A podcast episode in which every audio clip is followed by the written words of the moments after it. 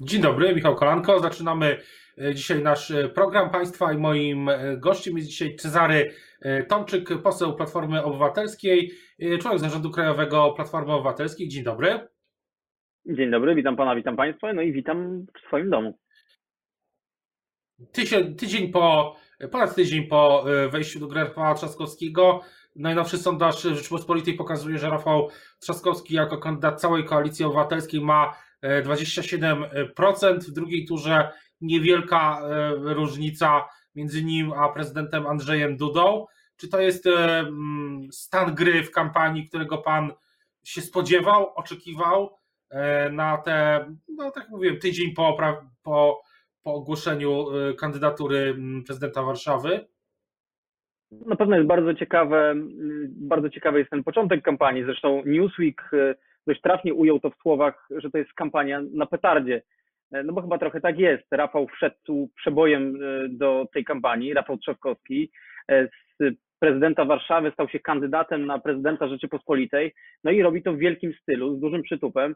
I trzeba jasno powiedzieć, i to chyba widać, że jeżeli robi krok, to ten krok słychać w całej Polsce. I to jest ważne, bo my tę energię, która mm, jakby emanuje trochę od tego, co robi Rafał Trzaskowski i w ogóle od jego osoby, czujemy też na każdym kroku, wtedy kiedy jesteśmy w naszych okręgach wyborczych, wtedy kiedy Rafał przemierza Polskę. Jakby ten entuzjazm jest bardzo duży, y, bardzo ważny, bo on też jest y, taki sprawczy, to znaczy pierwszy raz od dłuższego czasu ludzie czują, że rzeczywiście ich głos będzie miał ogromne znaczenie, a jednocześnie trzeba pamiętać, że być może mm, wobec tego, co się dzieje i co widzimy w innych krajach, takich jak na przykład Węgry, być może wybory prezydenckie to właśnie ostatnia szansa ostatnia szansa na to, żeby przywrócić w Polsce normalność, żeby wejść razem z Polską w te lata 20 XXI wieku w pewnej jakby nowej sytuacji, a może właśnie nowej normalności, przy nowej solidarności, nowej polityce. To są dzisiaj rzeczy, które na naszych oczach się dzieją.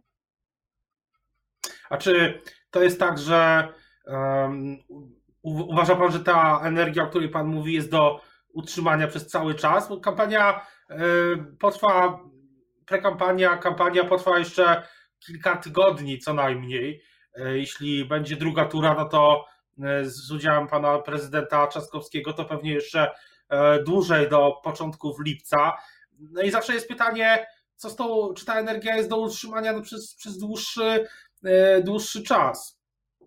Znaczy, pamiętajmy, że energia wśród nas wszystkich, ale w ogóle wśród Polaków tak naprawdę kumuluje się od pięciu lat od, właśnie od momentu, kiedy wygrał Andrzej Duda. Wtedy zaczęły się te wszystkie złe zmiany, które widzieliśmy w Polsce i ten, to jakby społeczne nastawienie od pewnego czasu narasta ze zdwojoną siłą.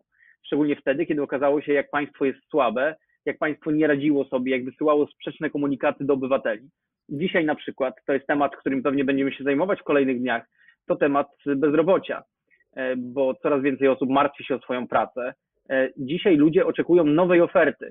Dzisiaj stare podziały przestają obowiązywać. Dzisiaj właśnie potrzebny jest ktoś e, z nowym pomysłem, ze świeżym spojrzeniem, ktoś, kto zaproponuje właśnie to, o czym mówi Rafał Trzaskowski, czyli nową solidarność. E, zupełnie nowe podejście do, do tego świata, który na naszych oczach się rodzi. Ale z drugiej strony mówi Pan, że podziały przestają mieć znaczenie, ale z drugiej strony większość komentatorów, ale też sami politycy z innych, e, Stare tak się wyrażę, stron opozycji mówią, że właśnie e, start Rafała Trzaskowskiego odtwarza podział PiS-Platforma. Mhm. Stare podziały przestają mieć znaczenie. To znaczy, mm, dzisiaj trochę jest tak, że e, my wszyscy w Polsce jak na nowo przygotowujemy się do tego, co będzie. Dlatego, że po prostu zmieniły się wyzwania, wszystko się zmieniło. Dzisiaj świat nasz wygląda inaczej. Pewnie przez jakiś czas tak będzie. Musimy się przyzwyczaić do tej nowej, nowej normalności. I dlatego ktoś, kto daje pewną receptę, jest na starcie o krok przed innymi.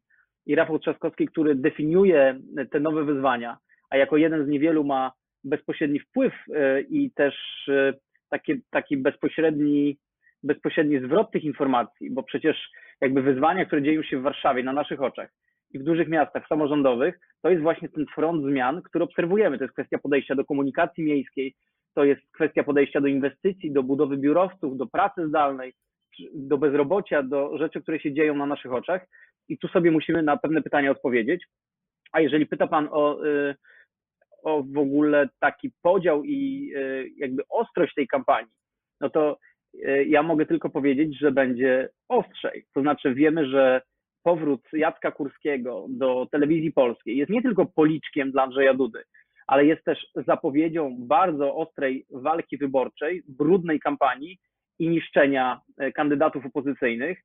I właśnie dlatego Rafał Trzaskowski między innymi zdecydował się kandydować, właśnie po to, żeby nigdy więcej taka kampania nie miała miejsca. Ale jest jeszcze jedna rzecz, na którą chciałbym zwrócić uwagę, bo jeżeli y, już wiemy, że to Rafał Trzaskowski będzie głównym podmiotem czy przedmiotem nawet ataku ze strony y, mediów publicznych, ze strony Jacka Kurskiego i całego tego przemysłu niszczenia ludzi, to trzeba sobie odpowiedzieć na pytanie, dlaczego, czego się boją?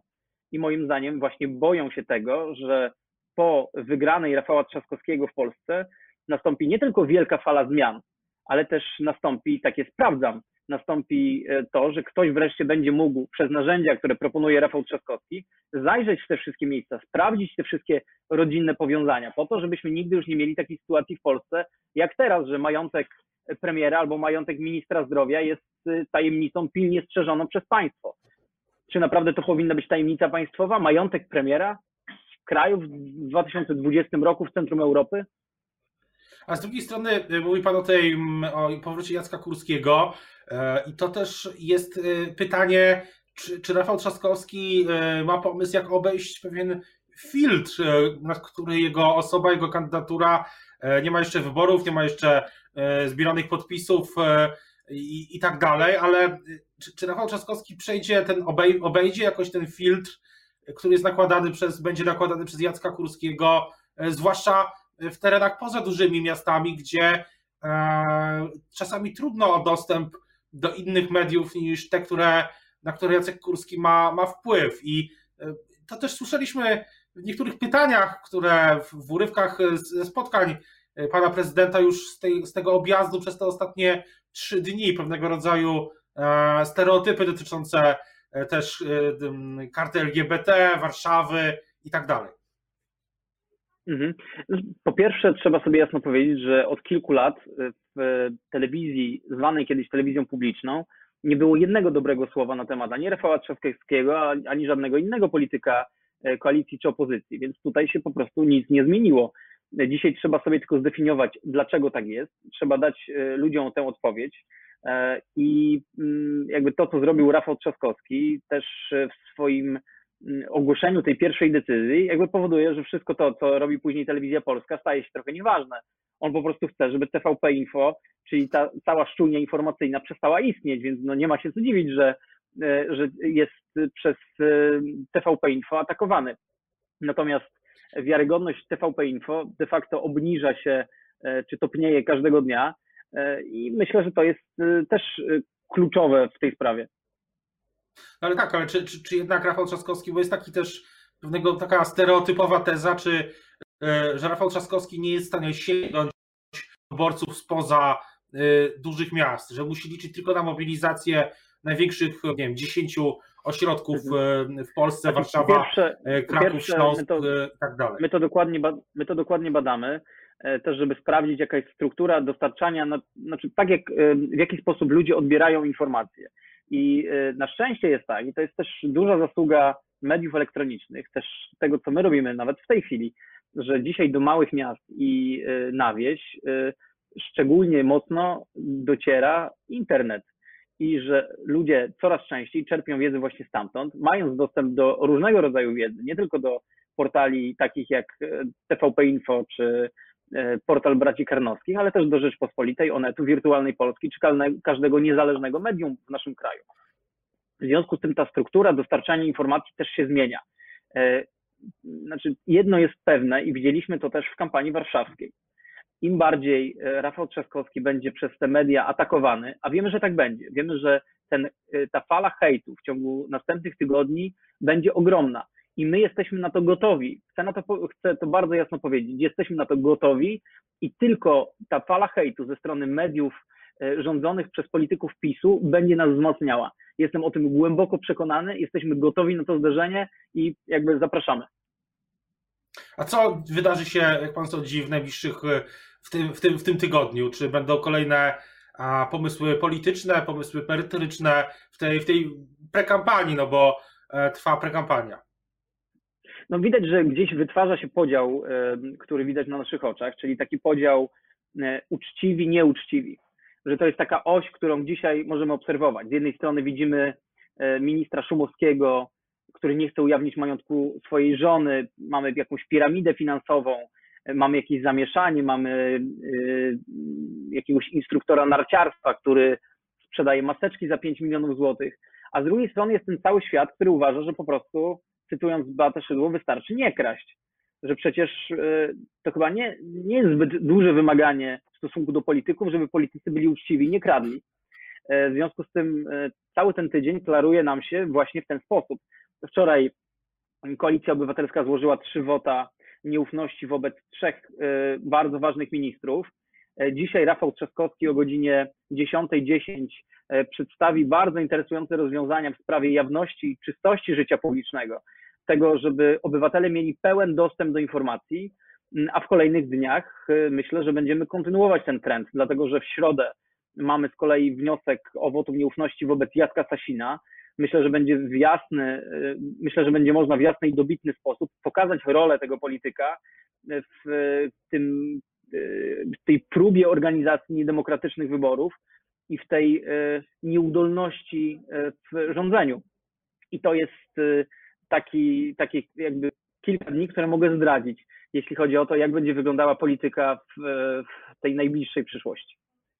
O polityce w najbliższej przyszłości będziemy informować e, na bieżąco, zarówno Rzeczpospolitej, jak i na serwisie rp.pl i w mediach społecznościowych Rzeczpospolitej. Teraz już bardzo dziękuję za rozmowę. Ja tylko jeszcze, jeszcze jedno zdanie, jeśli mogę. Jeśli, je, jeśli mogę tylko jedno zdanie, panie redaktorze.